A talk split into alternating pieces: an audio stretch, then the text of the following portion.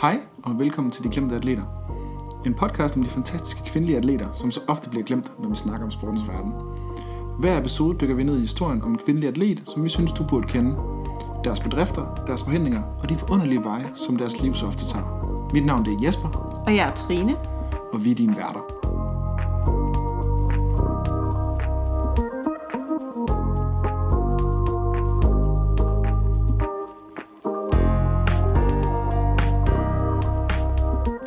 Velkommen indenfor igen.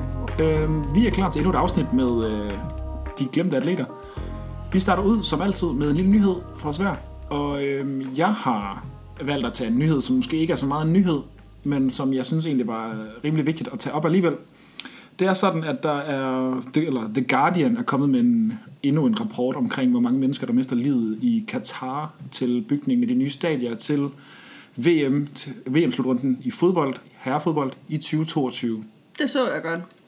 Og øh, det er sådan nu, at der er 6.500 mennesker indtil videre, der har mistet livet i bygningen af de her stadier. Så det synes jeg er måske er lige i overkanten, og det synes The Guardian også. Jeg synes, jeg er rimelig enig med dig. Og der har hvad hedder det, TV2-sporten har så været inde og prøve at finde ud af, hvad Amnesty International synes om det. Og Amnesty International, de synes også, det er for dårligt. Øh, men deres anbefaling er indtil videre ikke et eventuelt boykot, men at man skulle gå i det, der de kalder for kritisk dialog. Mm-hmm. Og det vælger øh, DBU så selvfølgelig, fordi de vil krybe jo altid, der var, eller, der var gader lavest, eller man kan sige. De vil ikke De vil altså ikke snakke om det. de vil helst ikke snakke om det, og overhovedet ikke tage stilling til en eventuel boykot. Så det de gør, det er, at de øh, følger selvfølgelig op og siger, at jamen, øh, de mener, at man skal prøve at tage debatten åbent øh, med Katar og FIFA, og blive ved med at tage debatten, og så skal der nok ændre sig.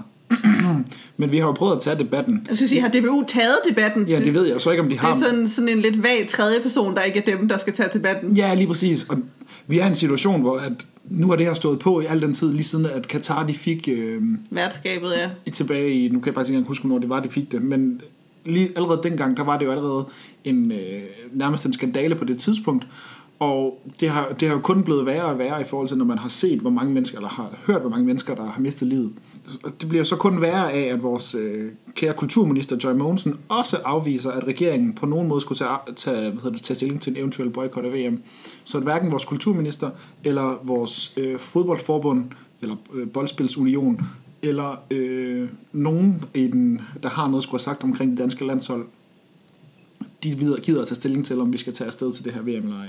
Jeg er den øh, overbevisning, og jeg, det vil jeg gerne stå frem og sige, at øh, vi skal ikke støtte op som et land som Danmark og støtte op omkring et VM, hvor mennesker de dør i bygning af stadier, som kun skal bygges til Og spille fodbold. at spille fodbold til den ene slutrunde. Ja. Jeg er helt enig med dig. Altså, der er jo mange af de her mega-events, også om det er OL, der er vinter-OL i Beijing, der også er ved at dukke op, som man også snakker med boykot af, at der er jo mange af de her mega-events med nogle af de her stater, som er super problematiske, som bryder menneskerettighederne. Og det er jo lidt den der, at Danmark og alle mulige andre viger udenom. Ja. Altså sådan, og lader som ikke, og det er bare sådan, at i sidste ende, det er kun sport. Altså, Præcis. Gud, folk må vide, vi elsker sport, der er mig. Fuldstændig. Men det er kun sport. Det her, det er menneskeliv. Præcis, og det er også derfor, jeg synes, det er så, vildt, er så sindssygt, at der er ikke nogen, der kan gå ind og så ligesom hæve sig op over det og sige, "Mm, vi skal ikke afsted. Jeg synes, at øh, jeg nu har jeg hørt flere steder, hvor, der, hvor der, jeg, har, jeg har hørt og læst, folk har sagt noget med, at hvorfor er det, at spillerne ikke går ind og siger, at de ikke trækker sig ind, men man skal ikke gå ned og tage det på et spillerniveau, for selvfølgelig, de vil gerne konkurrere. De er jo sportsmennesker, og de, skal, de vil gerne konkurrere til de største VM-slutrunder. Det skal ikke være deres ansvar. Det skal være dem, der styrer op fra. Selvfølgelig kunne man godt tage stjerner og sige, at de måske skulle gå ud og sige et eller andet til det.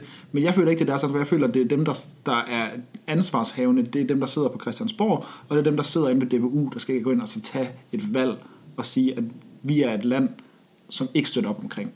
At der simpelthen er, er menneskeliv og, hvad hedder det, og andet på spil. Det er jo også det, der kommer til at skabe rigtig forandring. Altså, super fedt, hvis en fodboldspiller sagde noget, men det er jo, hvis boldøverne på stribe fra land til land, eller regeringer fra land til land, Præcis. siger fra, at det er jo det, der kommer til at ændre noget. Præcis.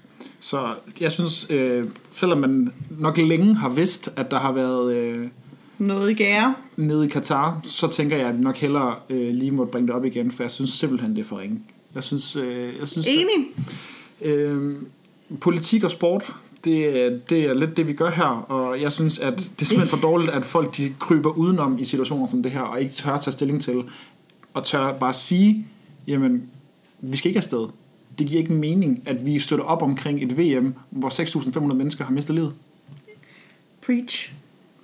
Så er vi nået til min øh, nyhed. Det er virkelig mood change, vi, vi kører herovre. Ja. det, øh, jeg elsker din brede. Jeg støtter altid op om brede, det ved vi jo. Jamen. Men for gang er ikke mig, der er brede. Er det første rant fra min side af indtil Ja. videre? Yeah. Så stolt af dig. Øhm, min nyhed det er, at i weekend, der vandt Naomi Osaka. Hun vandt øh, Australian Open i tennis, kvindesinglen.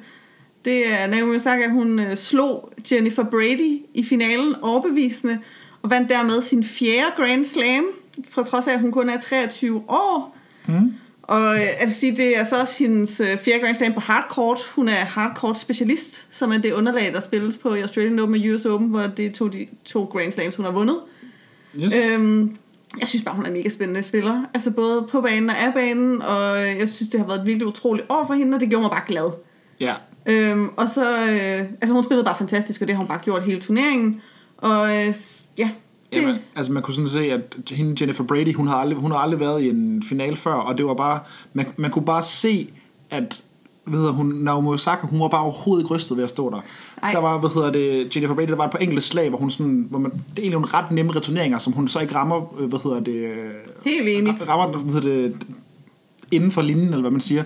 Og når Osaka, hun var bare ikke rystet. Det var bare, så tog hun bare de point med i lommen, og gik bare videre, missede ikke et slag. Og det, men hun er også ret kølig, altså fordi egentlig så var det faktisk Jennifer Brady, der kom lidt bedst fra start i finalen, men Ja. Osaka, hun har været i fire Grand Slam finaler, og hun vundet fire. Det er det. Altså, så hun dukker op i de store øjeblikke, og hun har selv, sagde også selv, da folk spurgte hende ind til det, hvorfor hun er så god i Grand Slams finaler, så sagde hun, fordi jeg ved, at man kun husker det navn, som der vinder. Man glemmer dem, der blev nummer to. Præcis. Og det har jeg ikke lyst til. Så øh, altså kæmpe kudo til hende. Jeg synes, hun er virkelig interessant personlighed, og der skulle efter sine være en Netflix-dokumentar på vej omkring hende i år, Uh. der har fulgt hende det sidste års tid, både til US Open og til det her. Så den øh, går jeg og tripper lidt for. Altså, jeg, jeg synes, hun er så baller. Jeg, jeg vil gerne indrømme, at vi har jo en seg- et segment i den her podcast opkaldt efter Serena, og de mødtes jo med hinanden i øh, Semifinalen. semifinalen, og der slog øh, Naomi Osaka jo så Serena, beke- så bekendt Serena ud. Øh, men jeg holdt altså lidt med Naomi, for jeg synes altså, hun er rimelig, øh, rimelig badass. Det er okay. Det, for mig der er det sådan, jeg elsker både Naomi og jeg elsker Serena, men, men jeg, ja, det, jeg kommer altid til at hæppe på Serena. Ja, det ved jeg. men jeg kunne godt unde Naomi Osaka det, helt Ja. klart. Hun Jeg er synes, hun er så fremtiden i tennis. Hun er for vild.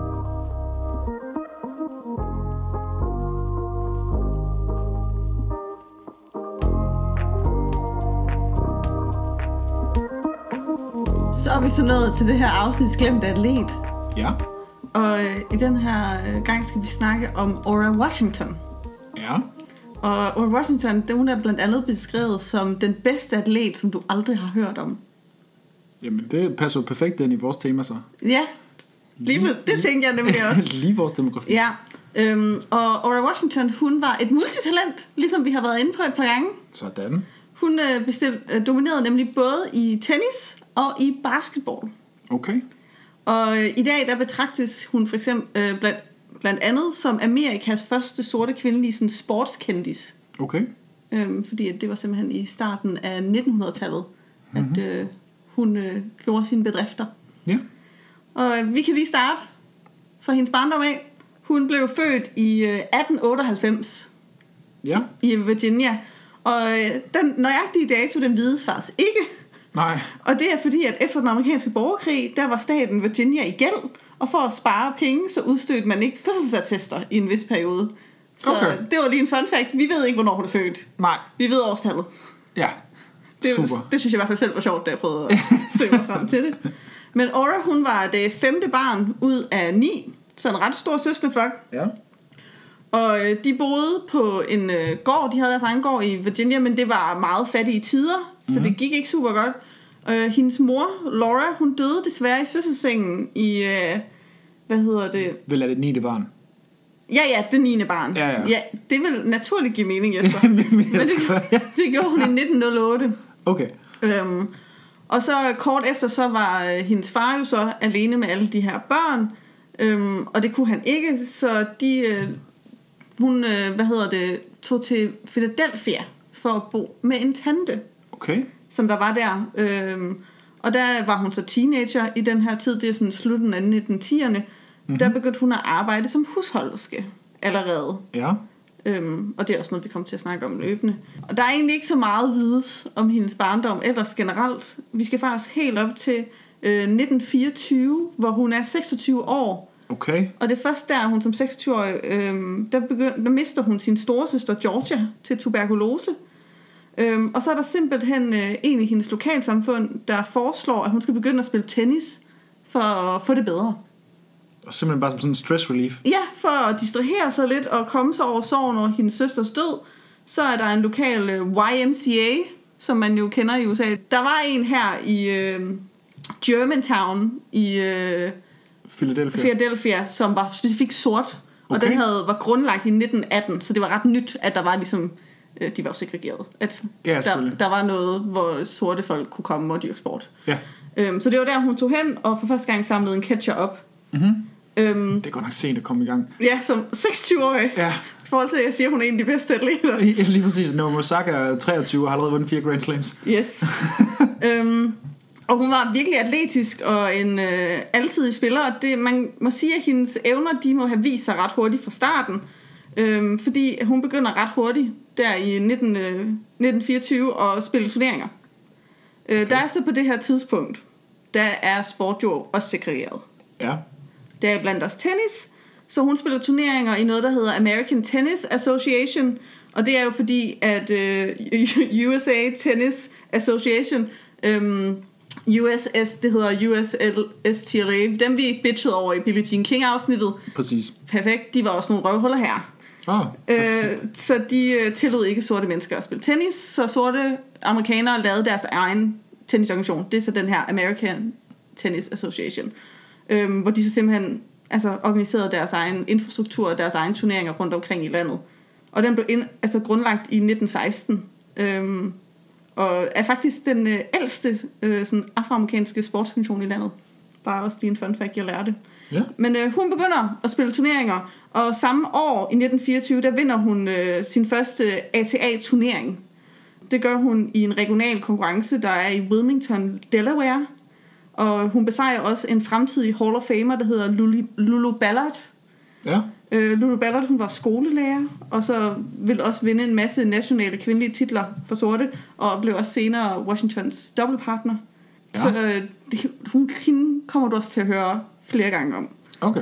Men øh, de næste par år efter 1925, der spiller hun ligesom med på sådan det her ATA-circuit. Det kan godt siges, at det er ikke noget, hun lever af. Altså sådan, hun, der er lidt præmiepenge, men hun er husholdske ved siden af, Ja. hovedsageligt. Altså sådan, det er det, hun lever af, og så spiller hun så også bare lidt tennis ved siden af. Mm. Og øh, i øh, 1925 og i 1926, der vinder hun øh, American Tennis Association's Women's Double Title sammen med Lulu Ballard. Ja. Så simpelthen over sådan et år vinder de nok turneringer til, at øh, det er dem, der har point slutningen til at stå på toppen. Ja. Og hun fortsætter, og så første gang hun egentlig øh, slår igennem på singles-tronen, det er i øh, 1929, hvor hun vinder øh, ATA, den nationale titel, altså sådan over året i singles. Så er hun 31. Ja, der er hun 31. Der er hun først slår igennem. Der er hun først slår igennem. Det er altså vildt. Jamen, jeg tænker, igennem hele tiden kommer du til at være sådan, fuck, hun er gammel, når hun gør alt det her. Hun er 31, da hun vinder sin første singles-titel. Altså 31 er jo ingen alder, men Nej, når man, snakker, nej. når man snakker sportens verden, så, så er man jo nærmest allerede en dinosaur. Ja, ja. Jamen, hun er for vild. Sindssygt. og da hun så vinder den her singles øh, nationale titel, så giver hun ikke slip. Nej. Hun vinder den fra 1929 til 1936. Okay. Yes! Jamen okay. Sindssygt. Så, så tager hun bare lige rap. Syv år i streg vinder hun simpelthen øh, den titel. Den til som singles øh, US champ. Ja. Hun, øh, altså sådan, der er simpelthen en overrække, hvor fordi hun går ubesejret i tennis, fordi samtidig, øh, der spiller hun også doubles. Altså hun går ubesejret sådan i bare sådan i Hun kampe vinder generelt. Ja, kampe generelt, fordi ikke nok med, at hun ligesom vinder singles titel, så vinder hun også double. Hun går faktisk samtidig vinder hun 12 øh, doubles øh, mesterskaber, nationale mesterskaber i streg. Så for da hun vinder i 1925 med Lulu Ballard, vinder hun 12 år frem. Dobbelttitlen. Altså hvad, Alle. A, alle Okay. Altså, det er jo ikke alle, Altså, hun ikke, hun vinder ikke alle turneringer, men det er ikke alle enkelte turneringer, men hun, hvad skal man sige, vinder... Hun vinder nok turneringer hvert år til, at de bliver kåret som det bedste øh, du, hvad hedder det, doublespar i USA af sorte. af sorte. 12 år i streg. Ja, 12 år i streg. Ja, det er jo ikke uimponerende. Nej, det er det ikke. Øh, hun er virkelig fantastisk. Der er Chicago Defender, øh, avisen, de skriver, at hun var fuldstændig overlegen, og hendes overlegenhed var så tydelig, at konkurrenterne ofte blev slået, før den første bold overhovedet krydsede nettet. Sådan beskriver de simpelthen. ja, øhm, og der er, der er også sådan en reklame, fordi det her foregår også under The Great Depression mm. i USA, at der er simpelthen en reklame for en af hendes kampe, der beskriver øh, det som, at hendes spil vil kunne få dig til at glemme til depressionen. Så de, sådan, de hyper hende sådan rimelig meget. Kom ud og få en lykkepille. Se hende her spille tennis. Præcis. Hun dominerer, og det skal så siges, tennis er segregeret samtidig øh, på den hvide side af tennisen. Der er Helen Willis Moody. Hun er den bedste hvide tennisspiller i den ære, og Ora Washington vil rigtig gerne spille mod hende. Ja, Hun vil jo gerne vise sit værd, og hun, øh, selvom hun ikke hvad skal man sige, officielt kan få lov til at deltage i nogle øh, hvad skal man sige, øh, turneringer, så udfordrer hun hende til en opvisningskamp. Mm-hmm. Men det siger Moody nej tak til. Ja. Og øh, nægtede generelt at spille mod Ora Washington. Øh, både tænker jeg ud af racisme, og også bare fordi, hvad hvis hun så tabt? ja lige præcis. Altså, og nu kan jeg være, kigger kynisk på det, men hun har ikke rigtig noget at skulle... Hun har ikke noget, noget, altså for hendes synspunkt har hun ikke noget at vinde Nej. ved at sige ja. Nej, nej, præcis. Så, altså, så jeg, jeg, et eller andet sted, så forstår jeg hende godt i, for hendes synspunkt af, fordi at, altså, hun kan jo kun tabe. Ja, ja. Men stadig fuck hende. Ja, hey, hey, jamen, sådan er det med, med al sport, der er segregeret, fuck det, men man også, man er også nødt til at se, Ja, ja, fra hendes side ikke er det god mening. Øh, men det er jo så heller ikke det eneste sted, hvor Washington hun skiller sig ud. Fordi det der også er med tennisen på det her tidspunkt, det er, at selvom den er segregeret, så Ja. har tennisen jo altid været for de finere mennesker. Ja. Og det er den altså også i ATA. Altså det er også ofte den sorte elite. Det Okay. er skolelærerne, lægerne, altså sådan okay, folk, der øh, ja, spiller det i sådan lidt i deres fritid ved siden af deres rigtig gode arbejde. Øhm, så Ora, Ora Washington hun skiller sig ret meget ud på grund af de her klasseforskelle, fordi ja. hun jo stadigvæk arbejder som husholderske. ja, Øhm, og det, altså sådan, det, tennis blev set som sådan et lidt skånsomt og elegant spil, som man sådan ligesom kunne spille i sit hvide tøj. Og hun var bare, altså sådan, utrolig fysisk, og altså sådan, og hvad skal man sige, lignede heller ikke de andre. Altså sådan, det var ikke designertøj, eller, eller det var jo ikke designertøj dengang, men skræddersyet tøj. Altså sådan, folk så også ned på hende i, i ATA. Ja. Og folk synes også, at det var pisseirriterende, at hun dominerede. Og var der flere gange også folk snakkede om, at det var dårligt for sporten, at hun dominerede. Fordi det var jo det der med, at de, kunne, altså sådan, de ville måske gerne have et andet sort forbillede, end hende den fattige husholderske. ja, det skulle være elitært på en, Ja. anden, på en anden måde, at, Præcis. Ja, Så selv her vil man gerne, hvad skal man sige, klasseforskel betyder også noget man vil her. gerne hæve klassen i Ja. forhold til at gøre det til det bedre borgerskab, der også var gode, Ja. som, ja, det er en ærgerlig situation. Det er en ærgerlig situation, så der passer hun heller ikke ind. Nej. Øhm, og et eksempel på det her, som faktisk kom i, at øh, hun øh, spillede, vi sagde jo, at hun vandt sin, øh, alle de her singles, øh, hvad hedder det, mesterskaber frem til 1936. Hun stoppede sin karriere officielt som singlespiller i 1937. Altså der spillede hun ikke efter længere der. Øhm, efter hun havde vundet sin øh, 8. nationale titel. Øhm, Men hun en mere 37. Ja, sorry, det gjorde hun. Det er mig, der øh, gør det. Hun har vundet OJ streg. Nogle- Hun har, vundet, hun har vundet så mange, hvis Hun det er, er ja, svært det, at det er lidt. Altså Jesper, tallene her. Prøv du at holde styr på det. Ja, men det- jeg vil faktisk også sige, mig. det er lidt svært i, at mange af de kilder, jeg har kigget på, blander det lidt sammen. Altså, så jeg har skulle holde kilder op mod hinanden, fordi nogen har nogle gange øh, kludret lidt i årstallene af, hvor mange titler hun har vundet. Så jeg kan også sige, at det er, altså sådan, jeg har prøvet at tage det, som flest kilder har sagt. Ja, Men hun er så, hvad skal man sige, glemt på en eller anden måde. Altså meget af kildematerialet om hende er så tyndt, mm. at det, altså, det er lidt svært at sådan have en endegyldig øh, fortælling omkring det. Mm-hmm. Så det bare for at få det på det rene.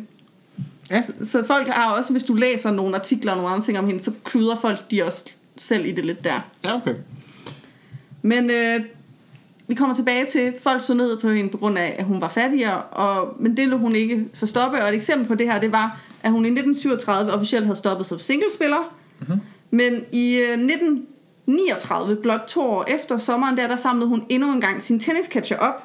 Og det gjorde hun, fordi der i 1939 var en øh, ny tennispige på, øh, kommet øh, på scenen. Hun hed Flora Lomax, og hun var simpelthen sådan en, øh, de kan, beskrivelsen af en tennis glamour-pige. Det var, at hun var alt det rigtige. Hun var gift, hun havde lært at spille tennis af sin mand, du ved, havde sådan en romantisk fortælling om, og hun var rig, og hun altså sådan, så ung og smuk ud, og var alt det, som Ora Washington ikke var. Og så kom der jo den her fortælling om, at Ora Washington, hun havde forladt spillet i frygten for Flora Lomax. At det var simpelthen, fordi hun ikke ville spille mod hende, og det kunne Ora Washington jo ikke lade stå. Nej. Så øh, i sommeren 1939, der kommer hun ud af pension, altså sådan, uh, sin pension, øh, stiller op til den her turnering, når til finalen og besejrer den stigende stjerne for Lomax 6-2, 1-6, øh, 2-6, og, hvad skal man sige, og går så straks på pension igen. ret, ret fedt. Og hun er også sådan rimelig lige frem omkring sin motivation, da hun bliver interviewet om det. Hun siger, visse mennesker sagde visse ting sidste år. så siger hun, Og vel at mærke, den alder er 41. Ja, ja, så skal jeg sige, hun er 41 her. Øhm, og hun, så siger hun her, de sagde, at Aura ikke var så god mere. Jeg havde, planlagt, jeg havde ikke planlagt at deltage i singler i år, men jeg måtte tage op til Buffalo for at bevise, at nogen tog fejl. Jeg mistede det andet sæt til hende, men dette var det første og det eneste sæt, hun nogensinde vinder fra mig. What a boss. Hun var bare sådan, jeg har hørt jer snakke. Og det i en alder af 41 bare være sådan, coming out of retirement. og så bare lige, ja, slå den nye unge. Prove the haters wrong. Prove the raters wrong, og så være sådan, så går jeg på pension igen. Ja. Ultimativ mic drop. Bare lige komme tilbage i et kvarter for bare lige at sige, jeg smadrer jer alle sammen. Jeg kan stadig smide mikrofonen ud igen. Præcis. I'm out. Og øhm, Yes. så hun stopper med at spille singles igen. Samtidig så er hun stadigvæk øh, doubles, altså øh, spiller ved siden af. Ja. Men hun vinder sin sidste tennistitel i 1947 i en alder af 46 år. Øh, det er hendes sidste nationale mesterskab øh, i sådan ATA double. Øh, og det er hende og hendes partner George Stewart, som besejrer Walter Johnson og en kommende stjerne ved navn Althea Gibson. Og hvis det navn lyder bekendt, så er det fordi Althea Gibson var den første kvinde, som øh, brød den såkaldte farvebarriere nogle mm-hmm. år senere, og vandt den første sorte kvinde til at vinde en Grand Slam. Så hende høvlede hun lige som 46 år i en, hvad hedder det, finale i mixed Ja. double. Ja. Sådan der. Og der er det her meget skønne billede af dem, man kan finde, som jeg, vi kommer til at lægge på Instagram, af dem, der står ved tiden. Og altså, man kan godt se, at Washington er en del ældre end Althea Gibson. altså sådan, og så sidder jeg bare og tænker, har du høvlet hende? Men det har hun så. Ja, øhm, og øh, USTA, altså de desegregerede jo så øh, faktisk året efter i 1948, så hun missede det, altså lige præcis. Med, med et enkelt år. Altså, der, nu hun var også ved at være oppe i år. Ja, ja, så, så, men, men hun kommer aldrig til at spille mod øh, hvide mennesker. Nej. Øhm, ikke som om det er pinnacle på noget. Nej, Hun har bevist sit værd, uden at spille mod hvide det mennesker. tænker jeg. Men øh, Washington, hun, altså, da tenniskarrieren var over, der havde hun vundet 12 American Tennis Association dobbelttitler i træk, havde vundet 8 singletitler og 3 mix- mixed dobbelttitler. Og udover det, så havde hun gennem sin karriere vundet 201 øh, trofæer i alt, altså på tværs af sådan lokale, statslige og nationale sådan, turneringer i tennis. Det er fandme mange pokaler. Og skulle have sådan... Det, du var sådan, hvor, hvor har hun Hvor dem hun, alle stille sammen? dem, eller hun, har sådan en boxset, for hun bare, bare fylder ud med pokaler et eller andet sted. Ja. Og vel at mærke, det, er, det er kun tennis, fordi nu har jeg ikke... Øh, jeg har taget tenniskarrieren for sig, og nu tager vi basketballkarrieren for sig. Så, Og de overlapper, vil jeg gerne sige, men det, så, så de kører hun samtidig? altså dem kører hun til del samtidig. Okay. Men øh, jeg tænkte for lige at, at holde historien straight for mig selv, Ja, så tog jeg dem lige sådan en for en. det er nok meget godt. Ja. Fordi hun var jo et multitalent. Ja. Så i 1930, og det er jo så mens hun er i sin øh, streak af single nationale titler. Hun var for, hun var for 98, altså 1898, så hun må, så være, hun må så være 32 på det her tidspunkt. hun er 32 år, hun er lige, samme år vinder hun sin anden nation, nationale singles women's title. Mm-hmm. Øh, der, i den der lokale YMCA i Germantown i øh, Pennsylvania, mm-hmm. de får et kvinde basketballhold. Og så tænker hun, det kan jeg sgu da godt. Så hun begynder at spille basketball. Mm-hmm. Og jeg vil sige, du, når du kigger på hende, så tænker du ikke, at det nødvendigvis er noget, hun vil altså være fantastisk, fordi at Aura, hun er kun 19, eller 170 cm høj. Ja. Så det er ikke... Ikke nødvendigvis den bedste højde for en basketballspiller. Nej. Jeg vil sige også, dengang, der var det endnu ikke helt nået til, at det sådan var højde, altså, videre, altså sådan one of a kind typerne, der spillede basket. Nej. Øh, men hun spillede center endda, så også den, den, den, den position, der er de høje. altså den, den største position på banen. Ja, det spillede hun med 170 cm. Og hun, øh, noget af det, som skete ud, det var, at hun kunne skyde med begge hænder. Ja. Øhm, og så ellers så var hun bare betragtet som en all-around spiller, og en, der fik rigtig mange steals og rebounds, og kunne hoppe rigtig højt. Øhm, og noget, som jeg synes ret, må sige noget om hendes, øh, hvad hedder det, altså sådan, hvordan hun er som atlet, det var den her citat, jeg fandt af hende, så sagde, jeg tror ikke på lange opvarmninger. Jeg vil hellere bare starte fra bunden og varme op hen ad vejen. har, har du set det klip af Randy Moss? Nej. Der er sådan helt før en eller anden Vikings-kamp, bare står, You all know I don't stretch on game days. Randy Moss don't stretch on game days. Ja. I was born ready. Og så står han kun også bare rundt og, sådan og siger, That's why my mama made me. Altså, Ja. sådan, altså sådan, der var de meget i ens på det. der øh, har han samme øh, mentalitet som Aura Washington, fordi hun var også bare sådan, jeg dukker bare op, og så starter jeg bare, og så bliver jeg bare lidt varm hen ad vejen. Whatever. så må man altså sådan uh, have God-given sådan athletic abilities. Ja, ja.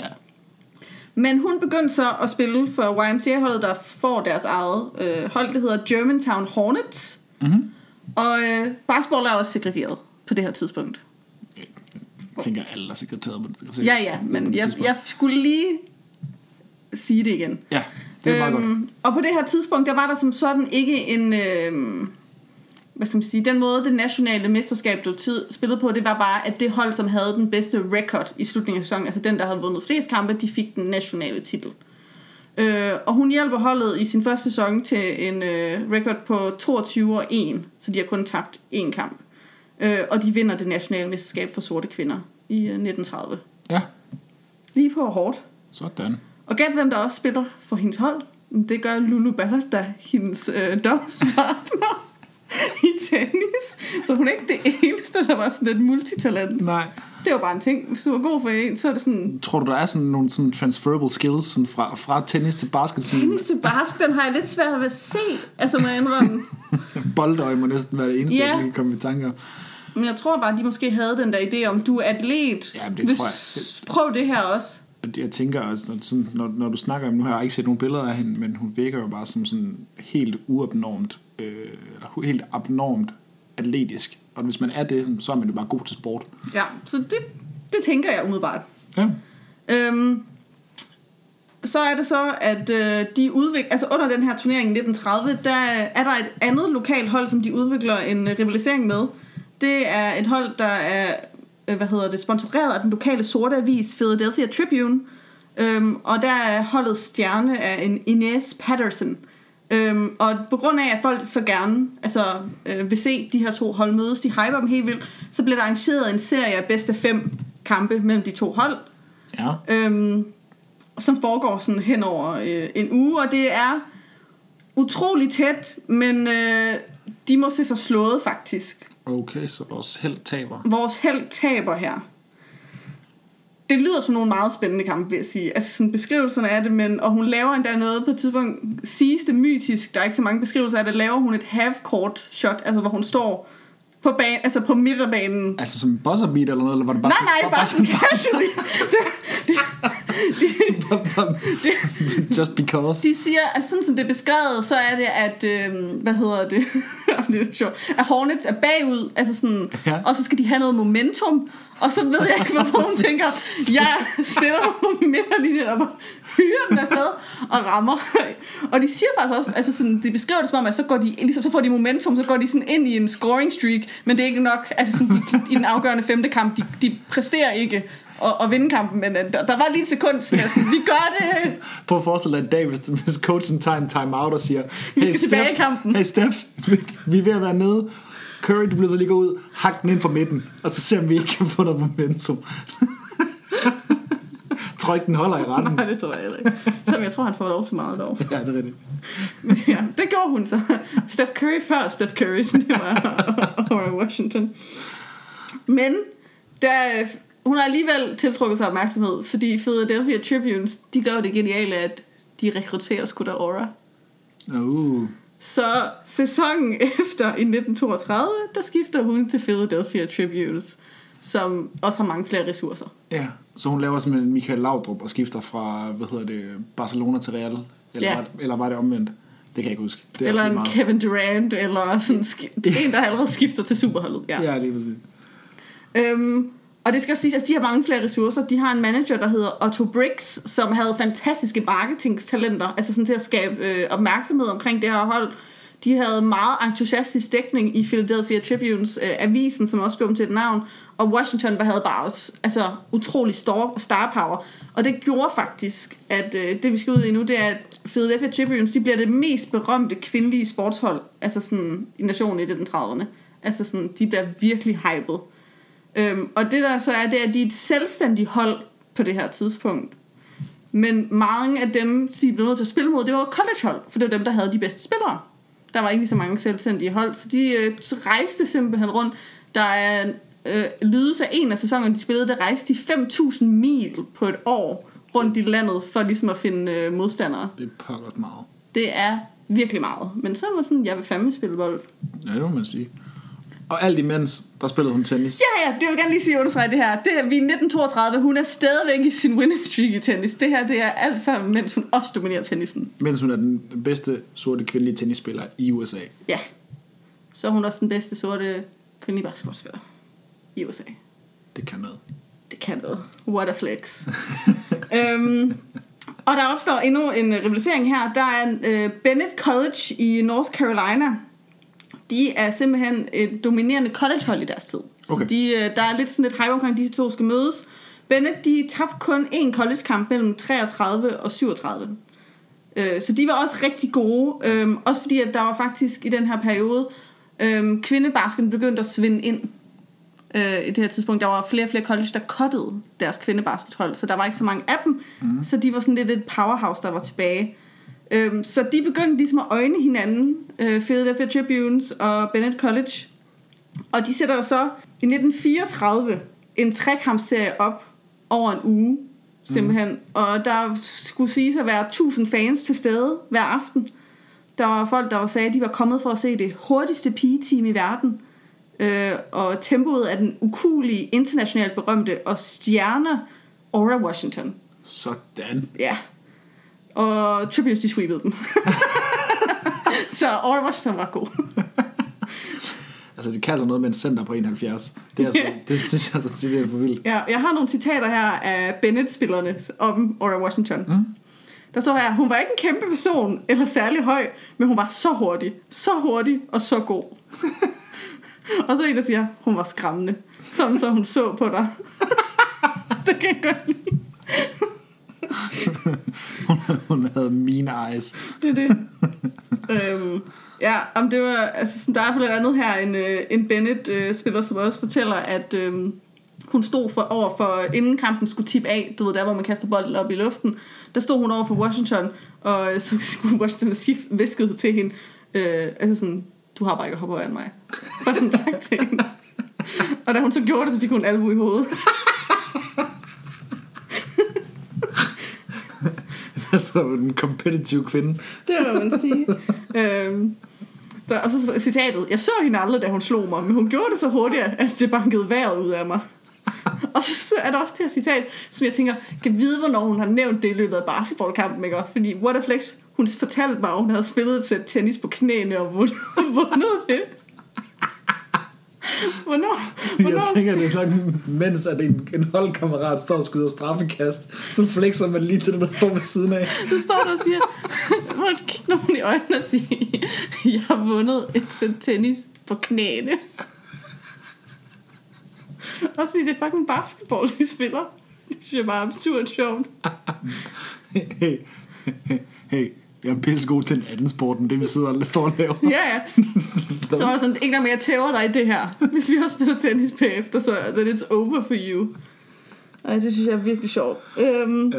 Så vi får fornemmelsen af, at Aura hun er konkurrencemenneske. Mm-hmm. Men jeg vil så sige, at de var altså heller ikke, altså sådan, heller ikke i basketballen var folk særlig søde ved hende. Altså sådan, øh, hun oplevede også fra sine øh, modstandere, at øh, altså, de sagde nogle ret grimme ting om hende. Den samme kvinde, som Lucille Townsend hedder hun, som fortæller den her historie, om hun har fået en albu i hovedet øh, af Aura Washington, der kan man måske sige, mm, om hun fortjente det eller ej. Fordi hun giver det her citat om hende, øh, og som Aura. Hun lignede den værste rufian, og det er så et synonym for en kriminel. Mm. Du nogensinde har ønsket at se. Hun så ud, som om hun har været ude og plukke bomuld hele dagen. Ja, Ah, men det er jo også fordi, at de sorte colleges var jo også eliten. Så dem, som hun Ja. spillede mod der, var jo også, hvad skal man sige, det sorte etablissement. Det var jo også læger eller døtre, døtre af læger. mm. Og det fine etablissement, hvor hun så dukkede op. Og igen var arbejderklassetypen, som ikke passede ind. Så ja, det var ret grimt sagt. Øhm, og det var også ofte mange gange, så det, der blev sagt om hende, var også omkring hendes udseende. Øh, og hendes mangel på feminine udseende. Mm. Altså sådan, når du ser billeder af hende, så er, altså sådan, så er det ikke krøllet hår og læbestift og alt det, som man jo dengang i starten af 1900-tallet havde en idé om, at en rigtig kvinde skulle være. Mm. Så der var rigtig meget kritik af det, frem for hendes, altså, sportslige evner, og ligesom hæve, fremhæve det, som hende, at det, at hun bare er milevidt bedre end alle andre, så rækker de ned på hende på de steder, hvor de så kunne gøre det i stedet for. præcis. Også fordi, at ideen på det her tidspunkt omkring kvindelige atleter, det var også, at du spillede kun sport. Øhm, altså, du spillede sport, og så lige snart du gik af banen, så skulle du fikse dit hår så fantastisk ud, og du gjorde det kun, imens du ventede på, at du kunne blive gift. Og find, altså sådan, finde en mand, det gift og få børn, og så spillede du aldrig sport igen. Ja. Øhm, og det er jo også her, der måske er en anden ting, der spiller ind i det, det er, at Aura Washington blev aldrig gift, og man er også rimelig sikker på, at hun var queer, altså hun havde kvindelige partner, uden at kilderne sådan direkte siger det, men det er sådan det, der virker til det. Ja. Så altså sådan, hun var ligesom outsider på flere parametre af folk, der ikke syntes, hun Ja. var god nok. Ja, lige præcis. Så hun skulle virkelig finde sig meget. Mm. Så selv i den anden sport, hun dominerede, var det, skulle hun også finde sig i alt muligt pis for folk. Så folk var røvhuller over det hele. Folk var røvhuller over det hele. Men øhm, Aura Washington, hun spiller for Philadelphia Tribunes i 10 år. Hun var deres førende scorer i al den her tid, og hun vinder sammen med øh, dem 10 Women's Colored Basketball World Championship i træk. Og det, er, nu, nu spørger jeg bare måske dumt. Når, når, du, når du siger World Championship, er det så, er det så bare amerikanerne, Ja, der, men det er jo der, der ligesom, siger det NBA verden? siger jo også Og verdensmesterskaberne i basket. Ja, ja. Ja, okay. Så, Så de, det, spiller, de spiller jo ikke mod andre. nej, så det er amerikanske mestre. Det er amerikanske mestre, men ja, de kalder det World Championship. Ja, ja, det er så fint. Jeg skulle bare lige sikre mig, at Men så de 10 spiller år, hun spiller for overseas. holdet, der vinder de det nationale mesterskab hver eneste år. Det er jo også imponerende. Om man så kalder det World Championship eller US Champs, det er jo så lige meget. Det er stadig imponerende. Præcis. USA er et ret stort land, hvis man skulle være i tvivl. Præcis. Og øh, basketball altså, blev også totalt popularitet i den tid. Ja. Og det siges, når man snakker om hende, at hun var en af de bedste basketballspillere i landet, mand eller kvinde, i den periode. Øhm, altså, øh, hun havde det her citat om hende, som jeg synes er ret fantastisk. Det er skrevet af en avis, der hedder New York Age. De skriver, hun misser sjældent et skud med venstre eller højre hånd. Hendes hurtighed, driblen og springeevne er uovertruffen. Hun ser ud til at have en trampolin under fødderne, når hun går op efter en rebound. Der er simpelthen, der er simpelthen ingen som hende. Hun er en national skat. National treasure. National treasure. Sådan. Ja. Så hun blev hypet rimelig meget. Det er da også for nice. Ja, og sådan som det desværre stoppede, øh, det var, at så begyndte vi at nærme os 2. verdenskrig. Ja. Og så faldt holdet fra hinanden, fordi deres ejer, han skulle involveres til krigen, og gled de fra hinanden, og efter krigstiden, da kvindesporten kom ikke rigtig op at køre igen Nej. på samme måde. Så det var egentlig bare sådan, det faldt fra hinanden. Ikke af, af nogen grund, og så holdt hun op med at spille. Ja. Og øh, så hun trak sig tilbage derefter. Øh, og efter sine, der vides faktisk ikke særlig meget om hendes liv efter, Sport. efter sport. Øh, der er dog altså nogle få kilder med, at vi ved, at hun er fortsat med at arbejde som husholderske Okay. resten af sine dage i, øh, altså i Germantown, Philadelphia, Ja. samme sted. Og det, altså sådan, det siger også noget af en stjerne af hendes kaliber aldrig kom til at leve af det. Jamen, altså, hun kommer aldrig videre end at være... Altså, nu ikke fordi, at husholdet skal ikke, Nej, ikke, nej, er, nej. ikke er et fint job, men, men at det, at man så kan vinde øh, 10 nationale mesterskaber i basket, være den bedste kvindelige øh, sorte tennisspiller i et syvårigt streg, og vinde 12 do- doubles titler i streg, Mm. og så ikke... Altså, tjene nok til, at man kan leve af det, af at være sportskvinde. Men det er jo også racismen i det. Altså fordi vi snakker om, hvis vi snakkede om Babe, vi har snakket om, det er jo nogenlunde samtidig som det her. Mm. Så det nyder Babe jo også altså godt af. Altså selvom det også, vi snakkede om, at hun også havde det svært økonomisk. Hun kunne leve af det. Ja. Hvor sorte kvindelige atleter, de havde ikke engang muligheden for at leve af det. Nej. Altså ikke engang tæt på. Mm. Og der er mange snakker om, der sagde, altså sådan, at grunden til, at hun er gået glemmebøgerne, og grunden til, at vi ikke snakker om det, det er jo fordi, hun levede og spillede altså under se- segregationen. Ja. Altså sådan, hun spillede i en tid, hvor sorte mennesker ikke spillede mod hvide. Og alle de sorte, mange sorte atleter i den tid, de bliver, deres præstationer bliver set som mindre legitime. Eller sådan, så det om, så kan vi ikke rigtig finde ud af at sammenligne det med noget. Så derfor bliver det bare sådan lidt glemt. Ja. Hvilket jo bare er altså, mega unfair. Øhm, og hun arbejder jo så som husholderske og dør i 1971 i en alder af 73. Ja. Øhm, og faktisk også uden det store virvar. Altså, der er en lille nekrolog i The Philadelphia Tribune, øh, men det var ikke noget, sportsverdenen lagde mærke til i, at hun døde. Og heller ikke til Tribune, som jo så har vundet 10 mesterskaber for. Der skrev heller ikke noget omkring det. Jamen, det var dem, der havde en nekrolog. Ja, okay, så der var en, lille tekst omkring, Ja, ja, og hun var død, men det var ikke noget, den større sportsverden i USA Nej, okay. lagde mærke til. Og noget, som er et eksempel på det, det er... Øh, fem år senere, i 1976, blev hun optaget i uh, The Black Athletes Hall of Fame, men de vidste ikke, hun var død. Der er simpelthen en artikel fra det år i New York Times, der omtaler det som hendes udblivelse. Altså fra ceremonien, hvor de optager hende i The Black Athletes Hall of Fame. Så, så, de mener, så de mener bare, hun ikke møder op til Ja, ja, det? altså sådan, den er sådan beskrevet som om hendes, øh, altså vi ved ikke, hvor hun er, hendes, det er et mysterie, beskriver de det. Altså sådan, og så er det sådan, hun har været død i fem år. Men altså, det, det er godt men, trist. det, men det er jo det, altså sådan, så hun, altså folk ved simpelthen ikke, hvor hun blev af. Nej. Det er først mange år senere, man ligesom så opstødede hendes noget, altså familie, og så hørt, hvad skal man sige, Ja. Altså nu, nu sagde du så selv, at hun blev aldrig gift og havde ikke, og var, men havde, hun fik heller ikke øh, nogen hun fik børn. heller ikke nogen børn. Så det er sådan, øh, hvad hedder det, nivøer og niæser mm. og sådan noget, som har fortalt om hende. Okay. Ja, øhm, men trods alt det, så i, for tiden var hun kendt som Queen Aura og The Queen of the Courts, Ja. blev hun kaldt. Så hvis du søger på det, så er det hende, der skulle dukke op. Øhm, og hun blev også, har fået lidt en renaissance. Der er nogle folk, øh, som virkelig har kæmpet for, at hun så skulle anerkendes her de senere år. Øhm, Nu At- ved jeg godt, at, at klip og sådan noget ikke sådan rigtig er bare det helt store. Jeg ser ikke, kunne jeg forestille mig i, øh, i, i den sorte del af sporten på det her tidspunkt. Men findes der nogle klip af hende, hvor man kan se hende spille, eller hverken tennis eller basket for det tidspunkt af? Nej, altså sådan, der er også meget få billeder af hende. Okay, Der, der er generelt meget svindende lidt om hende. ja. I hvert fald billed, altså billedmateriale, Ja, billedmateriale. og også kildemateriale. Altså sådan. ja. Men Hun har fået- haft lidt en renaissance. Uh, hun blev optaget i kvindernes Basketball Hall of Fame i 2009. Mm-hmm. Um, og faktisk efter rigtig meget lobbyarbejde blev hun også optaget i uh, Naismith Basketball Hall of Fame i 2018. Så altså, Sådan. den for både mænd og kvinder. Ja. Uh, og det var Dawn Staley, som er en WNBA-legende, som jeg elsker, som var der til at sige, holde talen for hende Mm-hmm. og inducte hende.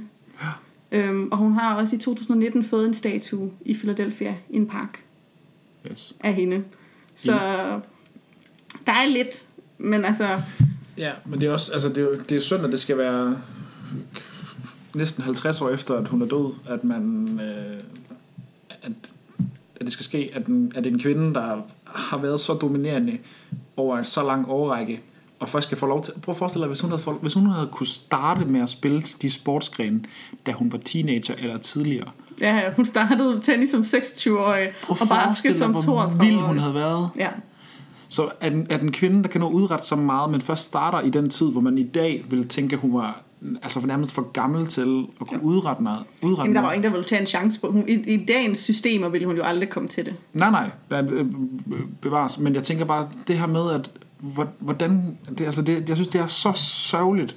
Det er super sørgeligt, at og, ikke kan komme- men det er jo det, vi ofte snakker om igen, at med mange af de her atleter, så er der jo mere på spil, end det, de bare er atleter. Altså, hun, ikke nok med, at hun var sort, så at det gjorde, at hun havde svært ved at få adgang til at spille.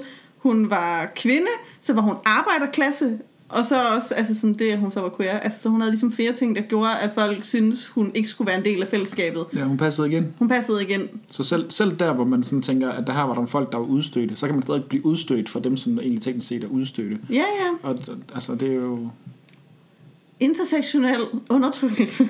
så vil man kalde det. Ja, lige præcis. Ja, øhm, så det, og noget af det, som man så tænker, som folk nogle gange snakker om, det er, at øh, hun især i tennisen ikke er blevet anerkendt.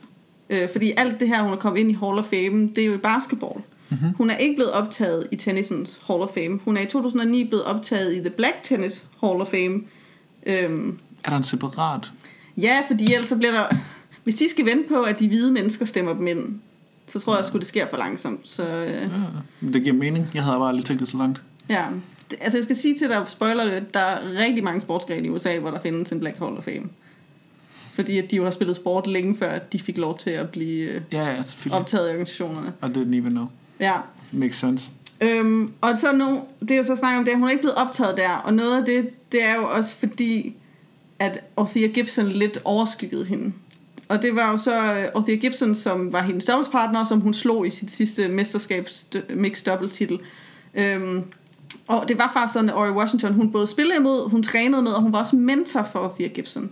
Mm-hmm. Faktisk. I, øhm, og hvad skal man sige, mange snakker om, at hvis Aura var født 20 år senere, så var det måske hende, Mm. der havde brudt farvebarrieren og var blevet husket. Men det er sgu også lidt trist, synes jeg, at det er det, der skal kræve på en eller anden måde. Det er sådan noget, så var du blevet født, født sent nok til at spille mod de hvide mennesker. Mm. Øhm, fordi hun jo ligesom trak sig tilbage der i 1940'erne. Øhm, Hun, altså, det er jo, det er jo, det er jo pisse ærgerligt. Timing er alting i næsten alle dele af livet. Og hun var bare uheldig. Altså, hun dominerede i den forkerte æra til at blive husket. Og det, det er jo, det er jo, Ja, ja, det er jo altså, sørgeligt. at det Det der, er pisse sørgeligt. der var det ham, grundlæggeren af The Black Tennis, altså The Black Tennis Hall of Fame, han har et citat her, hvor han siger, racebarriererne var for stærke til at brydes i hendes dage, så mange af hendes præstationer bliver aldrig anerkendt. Mm. Altså sådan, ja, pisse unfair. Du kan ikke komme og sige til mig, at 8 women's national titles i streg, plus på samme tid at vinde 12 i streg dobbelt. Og plus 11 i streg basketball. Ej, men nu tænker jeg bare rent, fordi at Ja, tennis, rent i tennis, Ja, ja. at det ikke er nok til at blive hædret. Ja, i The Tennis Hall of Fame. Ja, det kan du det kan du ikke overbevise mig om. Nej. Så øh, det her lille shout-out til Tennisens Hall of Fame, at øh, de skal til at tage sig sammen. tager fucking sammen. Men altså, de er altså også bagud. Jeg kan så også lige annoncere dig for, at vi snakkede jo om uh, Billie Jean King og The Original Nine. The Original Nine er lige blevet optaget i den her uge. I Tennisens Hall of Fame. Seriøst? 2021. så de, de har en backlog af kvinder generelt og sort og alle mulige, de ikke har optaget. Så, Oh my god. så øh, men ja, tennis tager sammen. tennis tager sammen.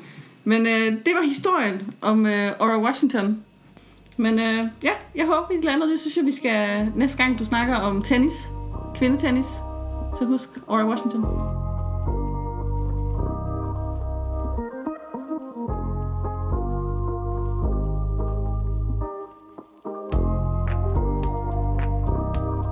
Så øh, har vi hørt den øh, glemte atlet for den omgang. Aura Washington. Badass, som de plejer at være. Mm-hmm. Øhm, og nu er det tid til øh, denne uges Serena. En lille anbefaling fra vores side af. Og en, øh, noget, man måske kunne råbe lidt come on over i den her hårde tid. Men inden vi går i gang, så har vi en lille fælles Serena og et lille shout-out. Fordi at øh, siden sidste afsnit, der har vi øh, haft fødselsdag. Ja, Vi er blevet 29 år gamle, begge to. Yes.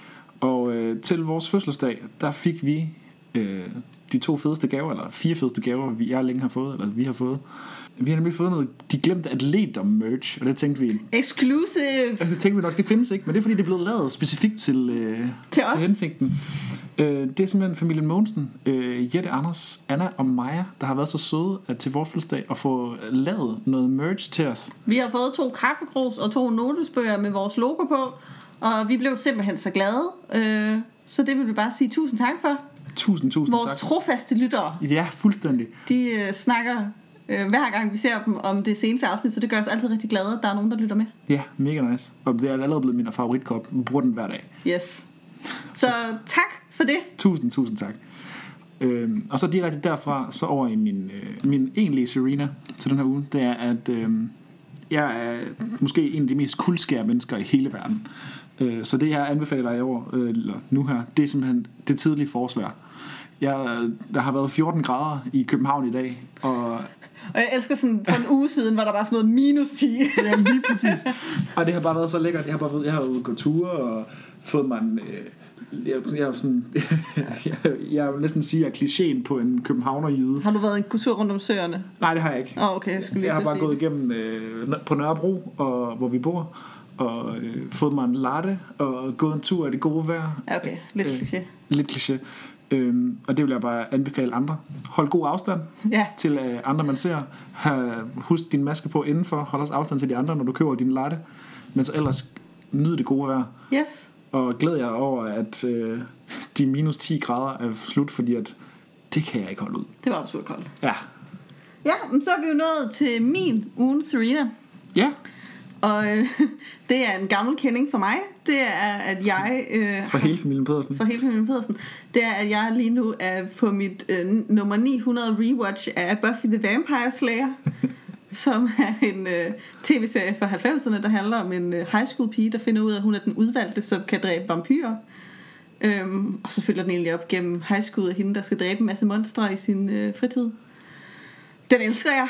Den har jeg set siden jeg var er det sådan noget 7-8 år, jeg så den alt for tidligt i forhold til, hvad man kunne. Øhm, Altså, jeg har jo tidlige minder omkring det her med, at vi har jo gået, som tvillinger, gået i parallelklasse sammen, fik nogenlunde altid fri samtidig. Og så det der med, at man sådan skulle slå dig hjem, for at nå hjem til, øh, til sofaen øh, og fjernbetjeningen før dig, således at jeg ikke, at jeg ikke skulle se Buffy hele, hele dagen. ja. Fordi der kom, ellers så var der Buffy på TV2 Zulu, og så skulle man se Buffy.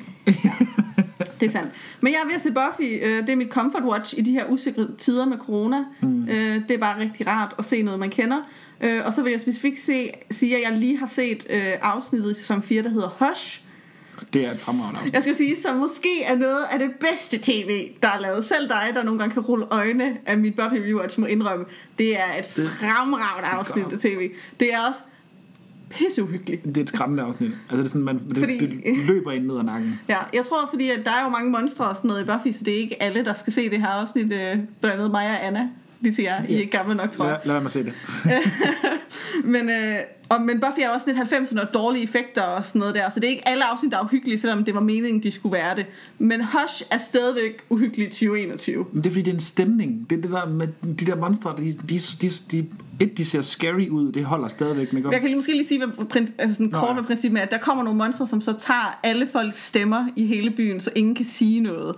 Og så kan der heller ikke nogen, der kan hvad skal man sige, jo høre folk skrige. Så, og så skal Buffy prøve at fikse den. Og det er virkelig uhyggeligt, men virkelig godt lavet. Ja, det er vildt godt lavet. Også fordi det er den der stemning med, at, at folk de sådan, alle sammen ser skræmt ud, fordi de ikke kan snakke, og de der monstre er mega uhyggelige. Og ting, og sager. så det er bare sådan, Ja. det løber en koldt ned ad nakken. ja. Så det er jeg ved at se, og det er bare virkelig godt tv. Det holder stadigvæk så mange år senere. Tak fordi I lyttede med. Lige nu lytter du til vores kendingsmelodi af Laurits Frølund Mortensen. Øh, Du kan finde kilderne til afsnittets historie i afsnittets beskrivelse. Og hvis du kan lide, hvad du hørte, så abonner endelig og efterlad en anmeldelse i Apple Podcast. Du kan finde os på Instagram og Twitter under De Glemte Atleter, og vi hører meget gerne fra jer. Mit navn det er Jesper, Og jeg er Trine. og tak fordi I lyttede til De Glemte Atleter.